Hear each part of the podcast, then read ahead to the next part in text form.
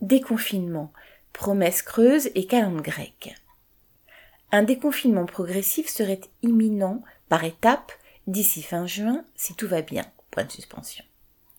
Tel est le discours tenu par Castex lors de sa conférence de presse du jeudi 22 avril, puis par Macron à l'occasion de la visite d'une école le jour de la rentrée, le 26 avril. À part le maintien du calendrier prévu pour la rentrée scolaire et la levée de l'interdiction de circuler sans attestation au-delà de 10 km de son domicile, rien de précis n'a été annoncé. Aucune date sur l'ouverture des restaurants, des cafés, ni même des terrasses. Et pas davantage concernant les lieux culturels.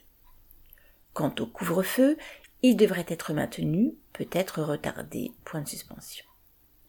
Pour le moment, le déconfinement est comme la confiture. Moins on en a, plus.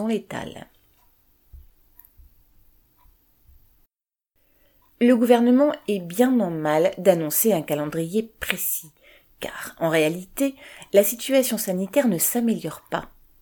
Chaque jour, entre 100 et 300 personnes continuent de décéder du Covid.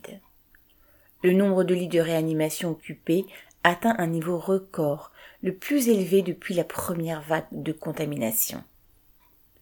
Comme le gouvernement ne prévoit pas de débloquer des moyens supplémentaires pour les hôpitaux, ni pour l'école, ni pour d'autres mesures qui pourraient ralentir la circulation du virus, il ne lui reste plus qu'à espérer que les vaccins promis par les laboratoires seront livrés.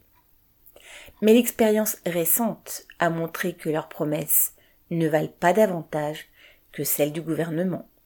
Charles Legoda